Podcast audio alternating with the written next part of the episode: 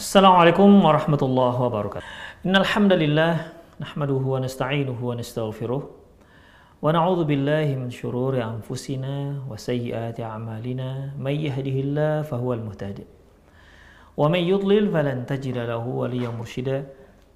Asyhadu an la ilaha illallah wahdahu la syarika lah wa asyhadu anna Muhammadan 'abduhu wa rasuluhu alladzi la nabiyya ba'dahu. وقال الله سبحانه وتعالى يا أيها الذين آمنوا اتقوا الله حق تقاته ولا تموتن إلا وأنتم مسلمون وقال عز من قال يا أيها الذين آمنوا اتقوا الله وقولوا قولا سديدا يصلح لكم أعمالكم ويغفر لكم ذنوبكم ومن يطع الله ورسوله فقد فاز فوزا عظيما يا أيها الناس اتقوا ربكم الذي خلقكم من نفس واحدة وخلق منها زوجها وبث منهما رجالا كثيرا ونساء واتقوا الله الذي تساءلون به والأرحام إن الله كان عليكم رقيبا. أما بعد إن أصدق الحديث كتاب الله وخير الهدي هدي محمد صلى الله عليه وسلم. wa syarrul umur muhdatsatuha wa kullu muhdatsatin bid'ah wa kullu bid'atin dhalalah wa kullu dhalalatin finnar. Kaum muslimin dan kaum muslimat, para pemirsa Rosyad TV dan pendengar radio Medan Mengaji di mana pun Anda berada, Alhamdulillah kita kembali bertemu dalam kajian kitab yaitu Fikut Tarbiyatil Abna yang ditulis oleh Syekh Mustafa Al-Adawi Hafizahullah. Para pemirsa, di kajian lalu kita telah sebutkan beberapa poin-poin penting dari nasihat Luqmanul Hakim kepada anaknya. Yang pertama yang kemarin yang telah kita bahas yaitu bagaimana uh, nasihat pertama Luqmanul Hakim agar anaknya jangan mensekutukan Allah Subhanahu wa taala.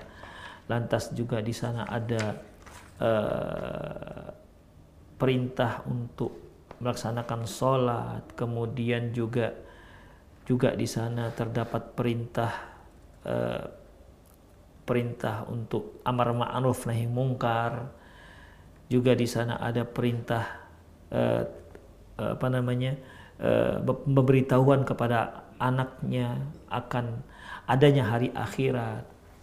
Di hari akhirat nanti akan di ditampilkan semua perbuatan-perbuatan seorang anak hamba apa pun yang dia lakukan sekecil apa pun yang dia lakukan itu akan dia lihat nanti di hadapan.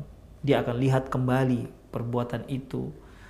May ya'mal mithqala dzarratin khairan yarah yang melakukan perbuatan yang baik dia akan lihat. Wa may ya'mal mithqala dzarratin syarran yarah yang melakukan perbuatan buruk sebesar biji sawi pun akan dia lihat. Demikian ikhwah rahimanallah wa iyyakum. Kemudian di akhir nasihat yang kemarin telah kita bahas, wa'mur bil ma'ruf wa nahy 'anil munkar. Hendaklah kamu wahai ananda perintahkan berbuat ma'ruf dan larang berbuat mungkar. Ya tentunya dengan kaedah-kaedah e, dakwah ya. Apabila kita melarang seorang berbuat mungkar namun di, dikhawatirkan akan muncul kemungkaran yang lau, yang jauh lebih besar, maka seharusnya ditundalah uh, perbuatan itu, ditundalah uh, nahyu mungkar sampai pada waktu tertentu yang di mana efeknya tidak menimbulkan uh, kemungkaran yang lebih besar yang akan terjadi. Namun sebagaimana konsekuensi dari amar ma'ruf nahi mungkar perlu sabar. Ya, kesabaran. Dalam berdakwah itu perlu sabar. Thumma hunaka hatha ala sabri ba'dal amri bil ma'ruf wan nahyi 'anil munkar. Kemudian uh, Luqmanul Hakim ya memberikan uh, mengarahkan kepada anaknya, menasihati kepada anaknya dalam rangka amar ma'ruf nahi mungkar ini perlu kesabaran. Dalam amar ma'ruf nahi mungkar ini perlu kesabaran. Mengapa demikian? Fal amru bil ma'ruf wan nahyi 'anil munkar wan nahyu 'anil munkar kathiran ma yusibu ibtila. Karena orang-orang yang menjalani, menjalani jalan ini, yang melakukan hal ini, yaitu mereka-mereka yang me, menyuruh berbuat ma'ruf dan melarang berbuat mungkar, itu umumnya, ya, atau bahkan bisa dipastikan, akan mendapatkan cobaan-cobaan. Ya, akan mendapatkan cobaan-cobaan, akan mendapatkan gangguan, akan mendapatkan rintangan dan halakan. Oleh karena itu, uh, seorang yang amar ma'ruf nahi mungkar, dia harus dibekali satu hal yang penting. Ya. Harus dibekali satu hal yang penting. Apa itu ikhwah? Fayalzamus sabra limuwajahati hadal bala. Hendaklah dia sabar dalam menghadapi cobaan. Jadi sabar ini sangat penting. Sabar amat penting dalam melaksanakan amar ma'ruf nahi mungkar. Bahkan tidak hanya amar ma'ruf nahi mungkar, dalam semua amalan kita kita perlu kesabaran. Ya, dalam semua amalan kita. Apa ini? Kita mau berbuat baik perlu sabar. Kita mau beramal soleh perlu sabar. Bahkan ketika kita bersabar pun perlu sabar sabar kita itu pun perlu sabar. Artinya biar sabar kita itu semakin luas. Karena memang yang namanya sabar itu ya tidak ada batasnya. Karena Allah katakan inna ma yuwaffas sabiruna ajrahum bighairi hisab. Sesungguhnya Allah itu memberikan pahala kepada orang-orang yang sabar bighairi hisab dengan tanpa batas. Apabila ganjaran yang Allah berikan kepada orang-orang yang sabar dengan tanpa batas, berarti sabar itu pun tanpa batas. Adapun yang membatas, membatasi sabar itu ya kita sendiri. Mungkin para pemirsa pernah mendengar, sudah habis kesabaran saya. Ya karena dianya. Sabar itu sendiri tidak ada habis-habisnya. Sabar itu sendiri tidak ada batasnya. Sebagaimana ganjarannya, pahalanya. Tidak ada batasnya. Innama yuwafas sabiruna ajrahum Bagair hisab sungguhnya Allah itu memberikan pahala kepada orang yang sabar dengan tanpa hisab. Ya tentunya ikhwah rahimani Allah wa iyyakum, sabar di sini mencakup tiga aspek sabar. As-sabru ala qadarillah fala yuskhituh, yaitu sabar atas takdir Allah, jangan sampai dia menggerutu jengkel atas ketetapan Allah. Was-sabru an ma'siyatillah, an ma'asihi hatta lam yartakibuh dan dia sabar menahan diri. Sabar terhadap maksiat Allah. Jangan sampai dia melakukan.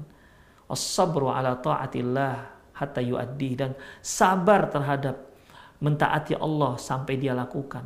Ini merupakan tiga, tiga jenis sabar yang wajib dilakukan oleh seorang muslim. Dia sabar terhadap takdir Allah. Terkadang takdir Allah itu menurut kita satu hal yang tidak mengenakkan.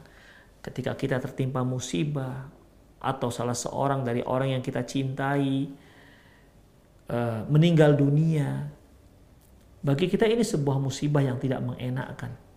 Maka dalam masalah itu kita harus sabar. Ya, kita harus sabar, kita banyak introspeksi, kita cari hikmahnya di balik itu semua. Apa hikmah di balik ujian itu? Itu sabar terhadap takdir Allah. Ya kita harus yakini bahwasanya takdir Allah itu itu yang terbaik untuk kita. Al khair khiratullah.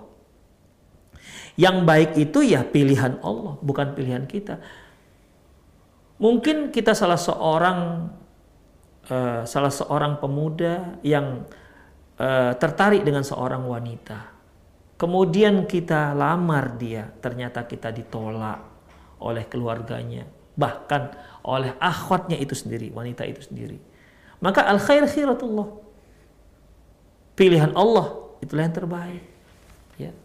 Mungkin menurut selera kita dialah wanita yang terbaik, tapi menurut Allah tidak. Ada wanita yang lain yang baik untuk kita. Demikian ikhwah. Jadi sehingga tidak sehingga tidak apa tidak membuat kita jengkel dengan ketetapan Allah. Kenapa begini ketetapan Allah? Demikian. Kemudian sabar terhadap maksiatillah. Sabar terhadap maksiat. Artinya jangan sampai kita melakukan kemaksiatan. Terkadang ikhwah, kesempatan berbuat maksiat itu ada di depan mata kita. Kesempatan maksiat ada di depan mata kita, cocok dengan hawa nafsu kita, pas waktunya, bahkan tak ada seorang pun yang tahu. Kalau kita mau, jadi. Demikian ikhwah. Dalam masalah ini kita butuh kesabaran. Sabar untuk menahan diri. Jangan sampai terbujuk rayu setan Jangan sampai terbujuk godaan setan. Karena kita tahu apa yang niat kita akan melakukan suatu hal yang yang salah. Maka sabar, tahan diri. Jangan sampai terprosok melakukan sebuah dosa. Kemudian sabar terhadap taat kepada Allah. Sabar dalam mentaati Allah. Salat, kita melaksanakan salat itu butuh sabar. Demikian ikhwah. Ya. Uh, dalam melakukan ketaatan Allah perlu sabar. Wastabir 'alaiha. Sabarlah kamu dalam melakukan ketaatan. Sabarlah, sabar. Ketika kita sabar melaksanakan salat butuh sabar. Perlu sabar ketika kita melakukan apalagi memberikan Uh, menghadiri majelis taklim kita butuh sabar, sabar mendengarkan, sabar untuk tidak ngantuk, sabar untuk apa namanya? sabar untuk menjaga uh, ketenangan majelis. Demikian, sabar menahan diri nggak ngobrol dengan teman misalnya. Itu butuh kesabaran. Demikian ikhwah rahimanallahu wa iyyakum, ya. Jadi termasuk juga amar ma'ruf nahi mungkar yang tidak belum ada orang yang melalui jalan ini kecuali dia mendapatkan cobaan, dia mendapatkan rintangan, dia mendapatkan halangan. Demikian. Jadi dalam menjalani amar ma'ruf nahi mungkar ini seorang sangat butuh dengan kesabaran. Sebagaimana halnya Syekh Muhammad bin Abdul Wahab ketika beliau menjelaskan uh, perkara ini dalam usul salasah, tiga pondasi penting dalam Islam Seorang muslim itu harus berilmu, mengamalkan ilmunya, mendakwahkan ilmunya, dan sabar atas gangguan yang dia terima. Karena hampir seluruh orang yang menempuh jalan ini bisa dipastikan dia akan mendapatkan ujian. Ya. Apakah dia tetap sabar jalan itu apakah tidak? Ataukah dia ketika dia mendapatkan ujian malah dia pergi meninggalkan jalan itu? Dia nggak sabar untuk menempuh jalan ini. Demikian ikhwah rahimanallah wa iyyakum. Kalau kita lihat bagaimana Nabi Ibrahim alaihissalam yang Allah katakan inna Ibrahim kana ummatan qanitalillah. Sesungguhnya Ibrahim itu adalah umat. Padahal Ibrahim itu satu orang. Tapi Allah katakan umat. Kenapa umat? Ya. Para mufasir mengatakan di antaranya yaitu karena pada waktu itu ada beberapa masa di mana pada waktu itu hanya beliaulah orang satu-satunya yang beriman kepada Allah Subhanahu wa taala sehingga dia Allah kategorikan sebagai umat. Dia sendiri yang berdakwah di awal-awal beliau berdakwah, dakwah pertama kepada ayahnya. Dengan ucapan ya abati inni qad ja'ani minal ilmi ma lam ya'tika fattabi'ni ahdika siratun sawiyya.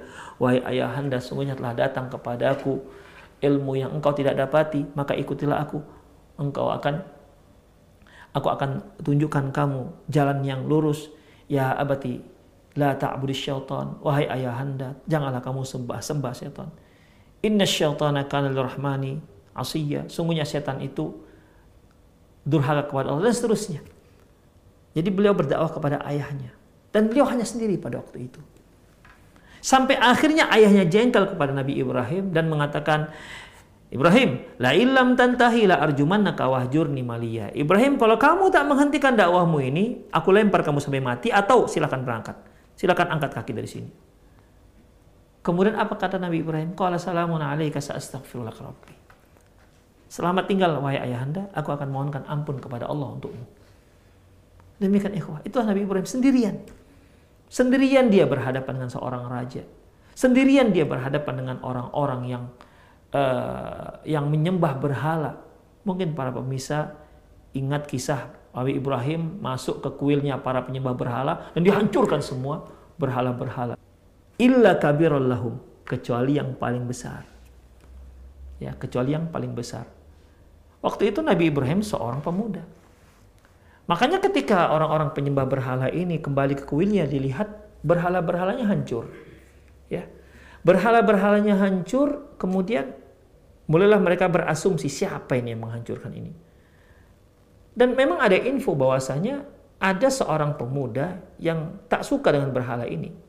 Makanya di antara mereka yang mengatakan, ada yang mengatakan, kalau sami nafatan, kami mendengar ada seorang pemuda ini Ya, ada seorang pemuda. Yuqalu Ibrahim. Namanya Ibrahim. Kemudian mereka fa'tu bihi. Fa'tu bihi ala ayun nas. Artinya bawa dia. Bawa dia kemari.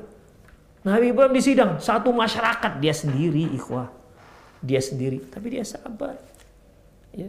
Ketika ditanya. Man fa'ala hadha bi aliyatina ya Ibrahim. Ibrahim, siapa yang melakukan ini? Kata Nabi Ibrahim, ya, kata Nabi Ibrahim sambil menunjuk kepada yang besar, bal fa'alum kabirhum hadha. Yang melakukan itu tuh yang paling gede. Pas aluhu, tanya dia, ingkanu yang tikun.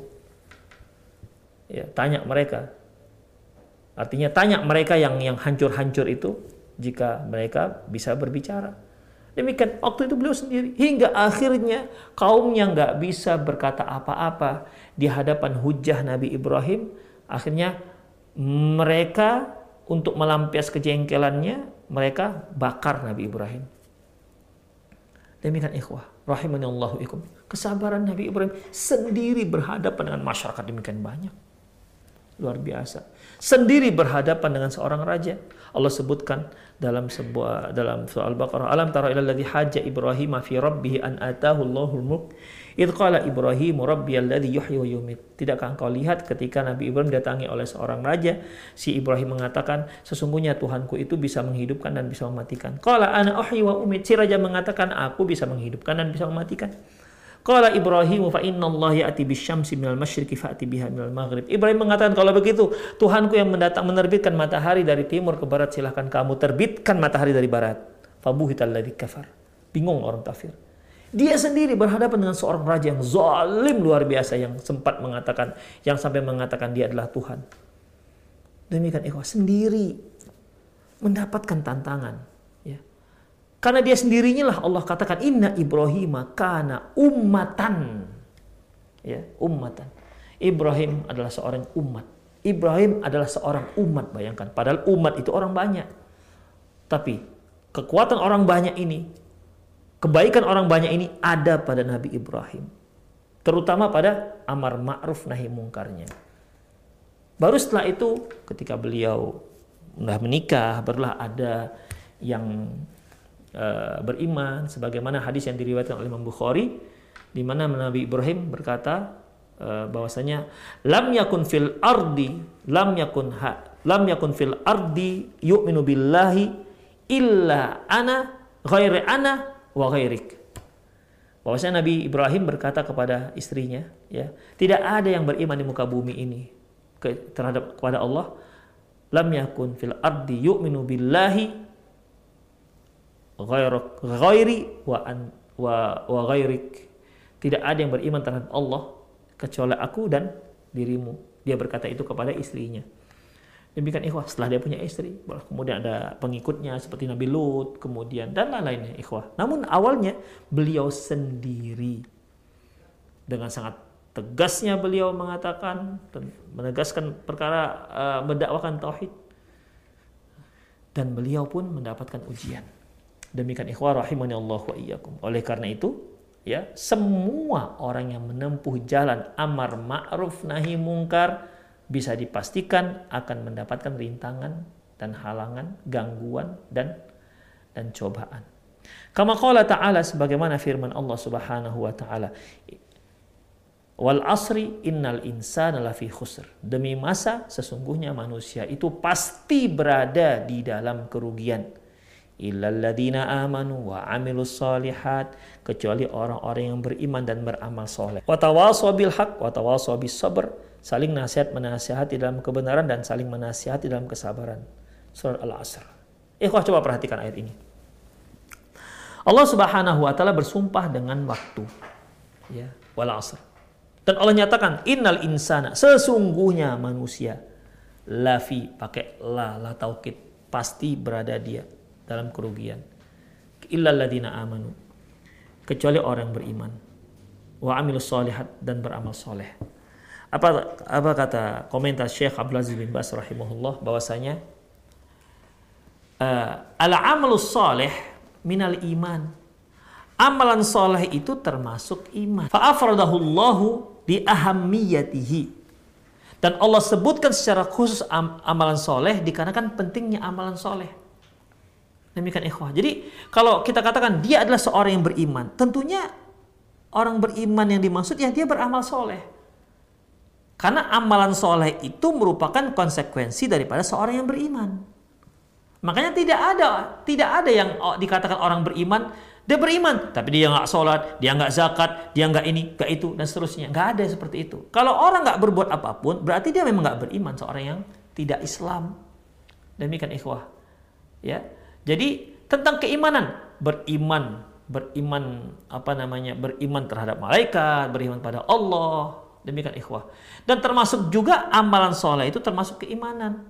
Makanya uh, amalan soleh ini menentukan keimanan seorang itu naik dan turun.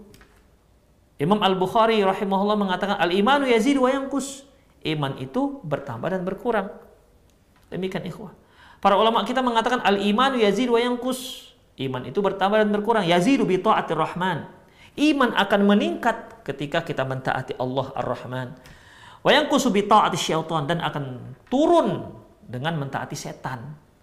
Demikian ikhwah. Jadi dalam masalah ini iman ternyata bisa naik ketika amalan soleh meningkat. Iman akan turun ketika maksiat dilakukan.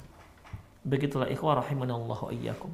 Jadi kalau kita lihat eh, banyak hadis-hadis yang uh, yang menyebutkan amalan soleh itu termasuk iman. Seperti mangkana yu'minu billahi wal yaumil akhir falyakul khairan aw liyasmut. Barang siapa yang beriman terhadap Allah dan hari akhirat hendaklah dia katakan yang baik atau dia diam.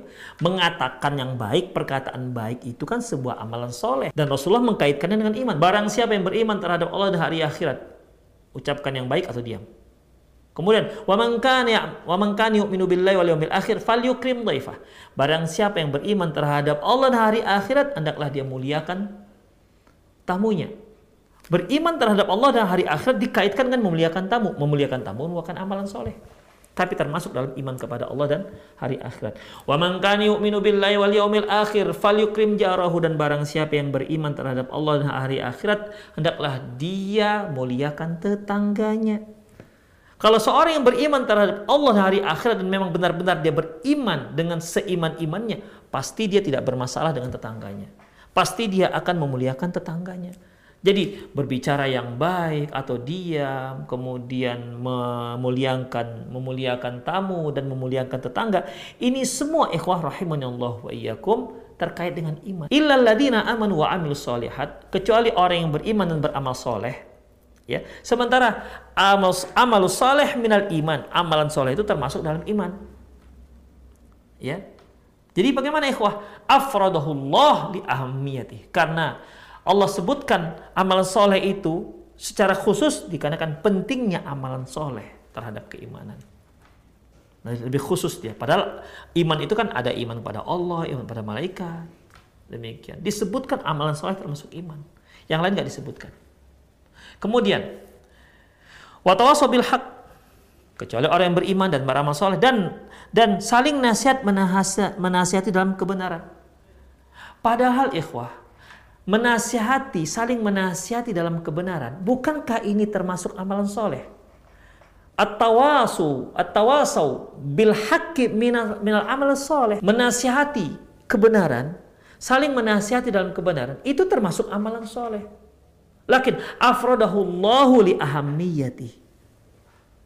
Allah menyebutkan secara khusus watawasobil haq dikarenakan pentingnya masalah ini. Amalan sholat itu banyak sekali ikhwah.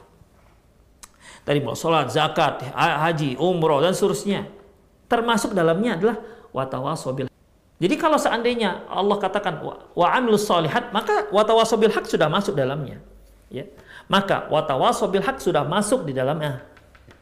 Gak disebutkan juga dia sudah masuk dalamnya. Tapi dari sekian banyak amalan soleh Allah sebutkan satu yang terpenting yaitu watawasobil hak. Demikian ikhwah. Kenapa demikian? Kata Syekh bin Bas, li ahammiyatihi. Afradahullah li ahammiyati. Allah sebutkan secara khusus. Allah sebutkan hal ini dibandingkan amalan soleh yang lainnya dikarenakan pentingnya amalan soleh tersebut di, uh, dibanding uh, dikarenakan pentingnya atawasobi bilhaq. Kemudian watawasobi sabr dan saling menasihati dalam kesabaran. Padahal ikhwah saling menasihati dalam kesabaran itu kan sudah termasuk watawasobil haq. Ya kan? Watawasobil haq saling nasihat menasihati dalam dalam kebaikan, dalam kebenaran. Kan termasuk ketika kita katakan uh, ada orang seorang yang dapat ujian kita katakan, "Bang, sabar Bang ya, inilah ujian dari Allah." Itu kan namanya tawasobi sabar, saling menasihati dalam kesabaran. Bukankah ini termasuk watawasobi bil haq? Ya. Kita kita mengingatkan teman kita supaya sholat. Ini tawasobil haq. Menasihati dalam ke, kebenaran. Kita mengatakan kepada teman kita jangan berjudi, jangan minum khamr. Ini kan tawasobil haq. Saling menasihati dalam kebenaran. Demikian. Karena judi betul nggak dibolehkan. Minum khamr diharamkan. Ya. Berarti ketika kita larang sesuatu yang memang dilarang oleh syariat, maka itu berarti kita sedang menasihati dalam kebenaran. Termasuk juga ketika kita menasihati orang dalam kesabaran. Ada yang tertimpa musibah, kita katakan sabar ya bang, sabar ya mbak. Begitulah uh, takdir Allah. Ini kan sudah termasuk dalam at-tawasobi bil haq. Demikian. Tapi afradahullahu li ahammiyati. Allah sebutkan dari sekian banyak tawasobil haq, Allah sebutkan secara khusus at-tawasobil sabr. Kenapa? karena pentingnya karena pentingnya atawassobis sabar. Demikian ikhwah. Kemudian apalagi kata beliau, dari semua yang dari dari iman, beramal soleh, tawasobil hak, maka pilar itu semua dibangun di atas sabar. Jadi bagaimana ikhwah? Seorang tidak akan bisa teguh imannya tanpa kesabaran. Seorang tidak bisa melakukan keamalan soleh tanpa kesabaran. Dan seorang tidak akan bisa atawasobil hak saling menasihati dalam kebenaran tanpa kesabaran. Tanpa sabar semua akan habis. Semua akan bertelah pentingnya masalah as-sabar. Ya, pilar dari semua permasalahan. Kokoh sabarnya, maka berlanjut programnya. Demikian ikhwah. Kokoh sabarnya, keimanan akan semakin membaja. Kokoh sabarnya, amalannya akan amalan solehnya akan terus dilakukan. Demikian ikhwah ya karena sabar ini penting ikhwah apalagi terkait dengan amalan soleh amalan soleh itu kan sebagaimana sabda Rasulullah SAW ya ahabul a'mal ilallah adwa muha amalan yang paling Allah cintai yaitu yang paling continue wa in walaupun sedikit Kenapa demikian? Karena amalan yang dilakukan dengan continue, terus menerus, itu butuh kesabaran. Butuh kesabaran, ikhwah. Rahimani Allah wa iyyakum. Ya. Berapa banyak orang yang akhirnya nggak sabar. Sudah tiga bulan dia lakukan peramalan soleh. Sudah tiga bulan dia tahajud. Lama-lama nggak sabar. Akhirnya tinggal lagi tahajudnya. Itulah sabar tadi itu ikhwah.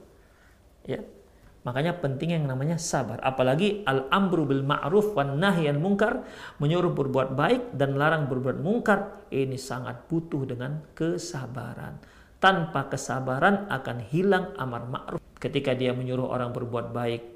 Gak diterima oleh orang ya sudahlah itu urusanmu bukan urusanku tidak ada lagi pengulangan untuk mengajak mereka berbuat baik kenapa nggak sabar sudahlah itu urusanmu bukan urusanku itu urusanmu dengan Allah bukan urusanku. Aku nggak mau ikut campur lagi misalnya begitu. Hilang sabarnya hilang. Watawasobi hilang amar amar ma'ruf. Demikian juga nahi mungkar akan hilang kalau tanpa kesabaran. Ya dia melarang orang misalnya untuk tidak sholat, jangan sampai nggak sholat. Sekali dua kali ya sudah. Begitu ikhwah. Akhirnya ya dia tinggalkan. Nggak nggak nggak nggak apa lagi namanya nggak dilarang lagi dia berbuat kemungkaran dia lihat istrinya. Dia lihat istrinya misalnya keluar rumah tak pakai jilbab. Dengan rambut yang tergerai. Kadang-kadang dicat warna ungu dicat warna pirang bagikan seorang Eropa misalnya. Dia katakan jangan di itu aurat. Jangan kamu buka. Sekali dua kali. Kemudian dia tinggal. Nggak sabar berarti. Ya. Akhirnya tidak ada lagi yang namanya bentuk larangan berbuat mungkar. Itulah sangat pentingnya kesabaran. Makanya sabar itu ikhwah merupakan pilar seorang dalam menjalani kehidupan ya kehidupan makanya sabar itu ya sabar itu luas tanpa batas bagikan lautan sampai Ibnu Qayyim mengatakan al imanu nisfun nisfus sabar wa nisfuhu syukur. Iman tuh setengahnya sabar, setengahnya syukur. Demikian ikhwah rahimani Allah wa. Wa qawluhu ta'ala dan firman Allah Subhanahu wa taala, "Inna dzalika min azmil umur." Sungguhnya yang demikian itu termasuk perkara yang diwajibkan. Wa qala ba'dul ulama sebagian ulama mengatakan ai mimma az mimma mimma mimma azamahu azamahu Allah wa amarahu bihi yaitu yang dimaksud dengan min azmil umur yaitu perkara-perkara yang diwajibkan yang diperintahkan oleh Allah Subhanahu wa taala. Wa qala akhirun ada lagi yang mentafsirkan min azmil umur yaitu yakni mim makarimil akhlak karena inna dzalika min azmil umur karena yang demikian itu ya seperti yang sifat-sifat sebelumnya itu merupakan termasuk akhlak-akhlak yang mulia. Seperti yang telah kita bahas ya. Seperti misalnya uh, apa di sini disebutkan uh, wala tamshi fil ardi maroha kan begitu ikhwah. Janganlah kamu uh, berjalan di muka bumi dengan apa namanya? eh, masalah sholat tegakkan sholat amar ma'ruf nahi mungkar ya itu merupakan satu salah satu termasuk dalam akhlak yang mulia wa azaim ahlil hazmi salikina tariqan najah dan itu merupakan tekad dari orang-orang yang menjalani jalan untuk keselamatan Wa qala ghairuhum ada lagi yang mentafsirkan ai yaitu mimma ja'alahu Allah azimatan wa aujabahu ala ibadihi wa hattamahu ala al-mukallifina wa lam yurakhis fi tarkihi. Sebagian lagi mengatakan itulah yang Allah tetapkan, Allah Allah jadikan azimah yang Allah wajibkan kepada setiap hambanya yang wajib dilakukan oleh semua yang telah dibebani hukum dan tidak ada dispensasi untuk boleh meninggal. Kemudian wa fi wasiyati Luqmana fi waladihi kadalik. Demikian juga di samping itu ada juga uh, selain daripada itu wasiat Luqmanul Hakim juga ada wala tusair khadaka linnas. Janganlah kamu memalingkan pipimu dari manusia. Ini khaddah ini, khaddak. Khad, khaddun ini pipi. Jangan kau palingkan begini. Artinya ketika orang lihat hmm, begitu, buang muka bahasa kita. Wala tusair khadda kalinas. Jangan kamu buang mukamu di depan manusia. Ai la tatakabbar. La tatakabbar wala tahtakir wala tahtakir ibadah. Jangan kamu sombong dan angkuh di hadapan para hamba. Wa tu'rid 'anin nasi biwajhik idza idza kallamtahum ihtiqaran lahum istikbaran alaihim Jangan sampai engkau memalingkan wajahmu ketika engkau berbicara dengan seseorang karena karena rasa takabur dan angkuhmu kepada mereka. Walakin aqbil alaihim eh, wa wajhuka mumbasitun muqbilun alaihim. Tapi hendaklah kamu hadapkan wajahmu ke hadapan mereka, ke wajah mereka dengan wajah yang ceria, ya, bisa menerima mereka. Demikian. Jadi jangan sampai ketika bertemu mana tadi begitu jadi bicara, dia bicara dengan orang depannya, tapi wajahnya tak ke mana begitu. Wajahnya ngelengos ke mana-mana. Kenapa? Nggak, nggak tahan melihat dia misalnya. Karena menganggap ah, ini orang orang rendahan begitu. Jadi takabur. Ya, eh tekaran menganggap rendah rendah orang yang yang diajaknya bicara. Tapi akhlak Islam itu bagaimana? Kalau kamu bicara, hadapkan wajahmu ke wajah dia. Ikhwah kita pun sebagai sebagai manusia kalau ada orang yang bicara dengan kita, dia ngadap ke sana. Begitu. Ngomong nih kita dia ngomong dengan kita tapi dia ngomongnya ke sana tuh. Ngomongnya dengan kita tapi wajahnya ke sana. Kan kita katakan jelas ini nggak sopan. Ya bahasa nggak enaknya kurang ajar begitu ikhwah. Ya. Jadi kalau kita mau bicara dengan orang hadapkan wajah kita ke wajah dia tunjukkan kita itu senang bertemu dengan dia tampakkan kepada dia wajah yang berseri-seri wajah yang ceria jangan merengut ya Jangan wajah jengkel, jangan ikhwah. Rahimani Allah wa iyyakum. Demikian ikhwah rahimani Allah wa iyyakum. Itulah dia. Ya, itu baru akhlak. Jadi jangan buang muka ketika bertemu dengan seorang muslim atau buang muka ketika berbicara dengan seorang muslim. Fa'allim auladak at-tawadu'a wa basyashata fi wujuhin nas wa ikbali 'ala nasi wa adamu wa adami ihtiqarihim wa izdiraihim. Ajarkan kepada anak-anakmu sifat rendah hati, tawadhu dan uh, menunjukkan wajah yang ceria ke hadapan orang-orang, menghadapkan wajah kepada orang, kemudian tidak merendahkan dan menghina. Itu ikhwah. Jadi ajarkan kepada anak kita kalau bicara tuh begini loh nak caranya. Begitu, nampakkan wajah berseri-seri. Jangan sampai kita bicara tapi wajah kita seperti wajah orang jengkel dan marah. Tentu orang yang kita ajak bicara juga tidak enak bicara dengan orang seperti ini. Ya. Jangankan orang, kita saja kalau kita bicara dengan seseorang, kita lihat wajah orang ini kok cemberut aja dengan kita. Pastilah kita nggak nyaman bicara dengan dia Apalagi terlihat orang ini kok nggak suka dengan kita. Dia bicara dengan kita, tapi nampak dari wajahnya dia tidak suka dengan kita. Pasti kita nggak. Ya, kalau kita tidak suka diperlakukan seperti itu, maka jangan perlakukan itu. Wa fi Luqman liwaladihi. Demikian juga termasuk wasiat Luqman kepada anaknya, wala tusair khaddaka nasi wala tamshi fil ardi maroha. Janganlah kamu malingkan wajahmu, membuang wajahmu di, uh, uh, di hadapan orang. Wala tamshi fil ardi maroha. Jangan kamu berjalan di muka bumi dengan sombong. Innallaha la yuhibbu mukhtalin fakhur. Allah tak suka. Allah itu tak suka dengan orang-orang yang angkuh dan sombong. Demikian ikhwah.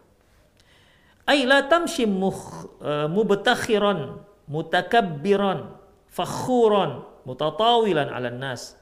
Fa innaka in fa'alta fa Allah yubghiduk wa la yuhibbuk. Jangan kamu berjalan di muka bumi dengan angkuh dan sombong menganggap remeh orang-orang ya. Seolah ente yang paling hebat ya.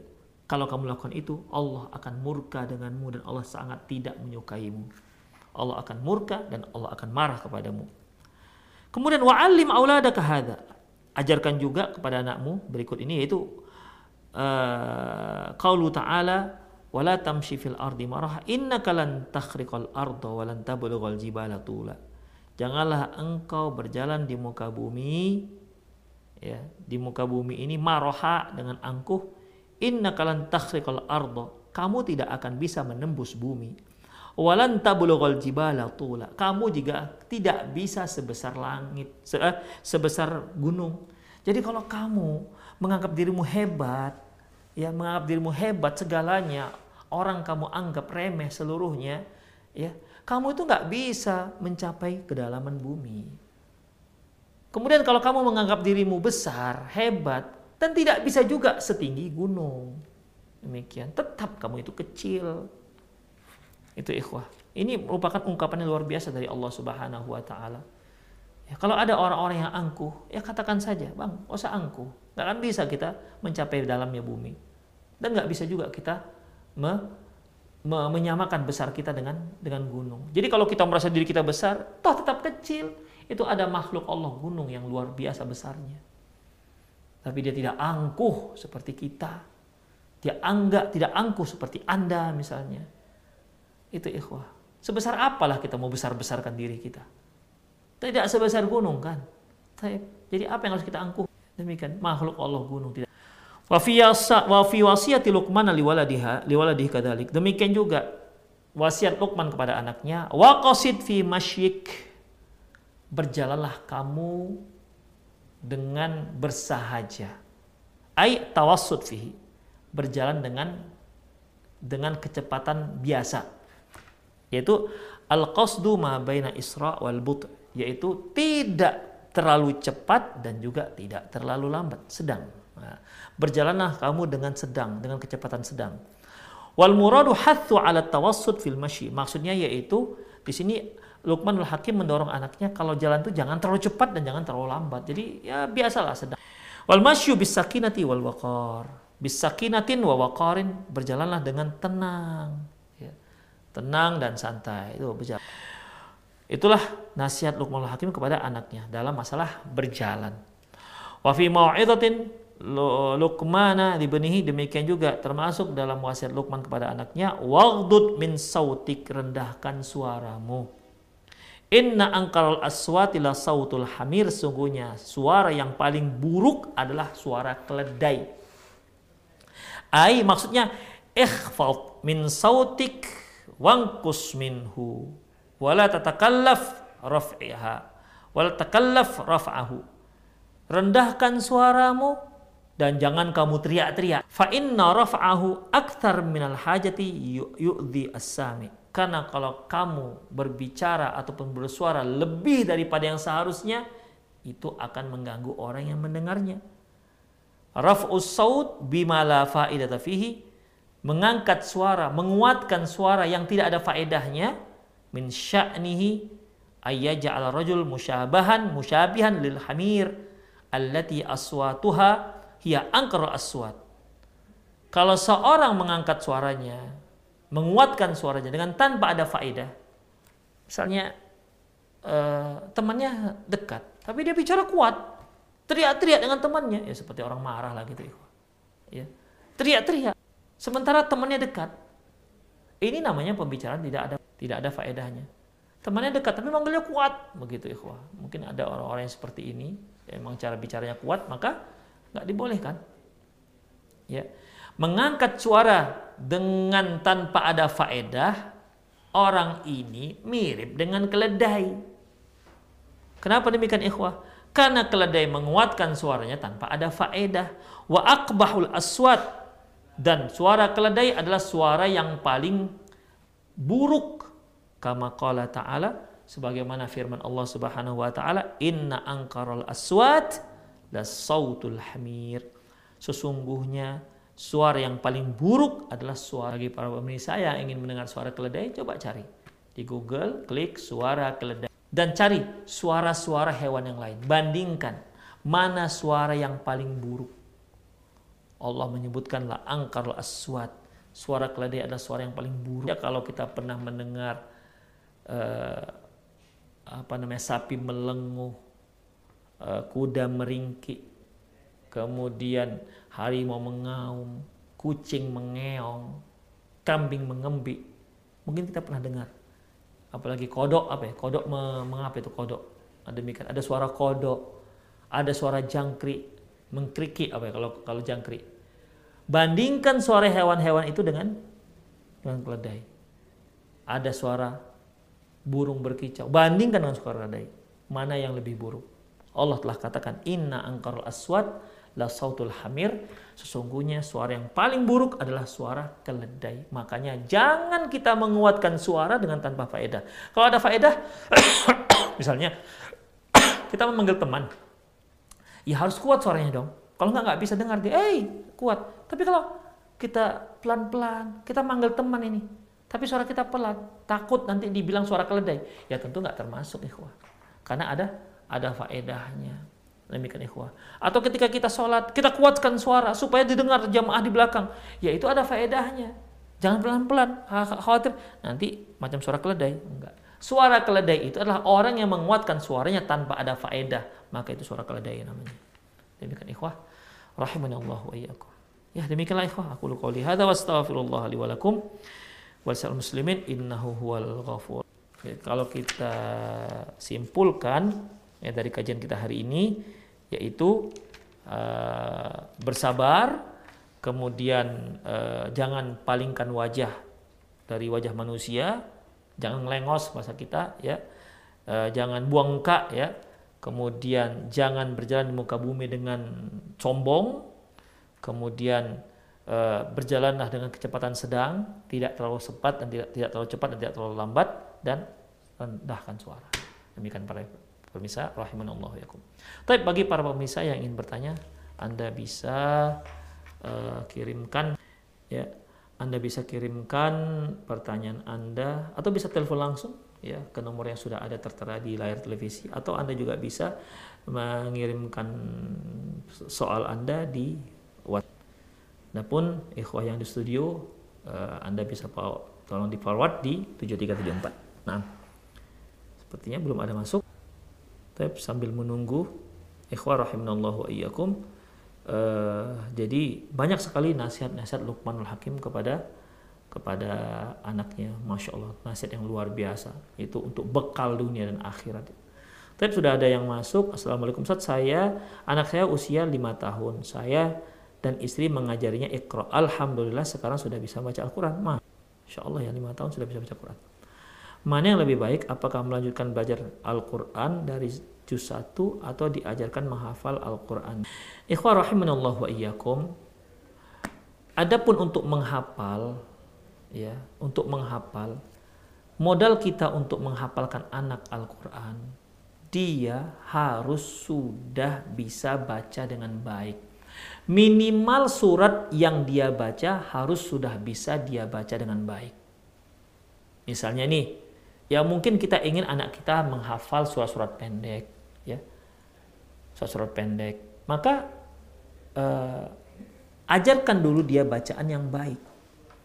Jadi jangan jangan menghafal kalau kita jangan menghafal kalau kita belum ajarkan dia bagaimana cara apa namanya cara membaca yang baik. Demikian. Dan mana yang lebih baik kita terus tadarus atau terus dia baca Al-Qur'an terus dari juz 1 atau kita uh, menyuruh dia menghafal suara-suara pendek. Ini bisa sekali jalan, ikhwah. Bisa sekali jalan.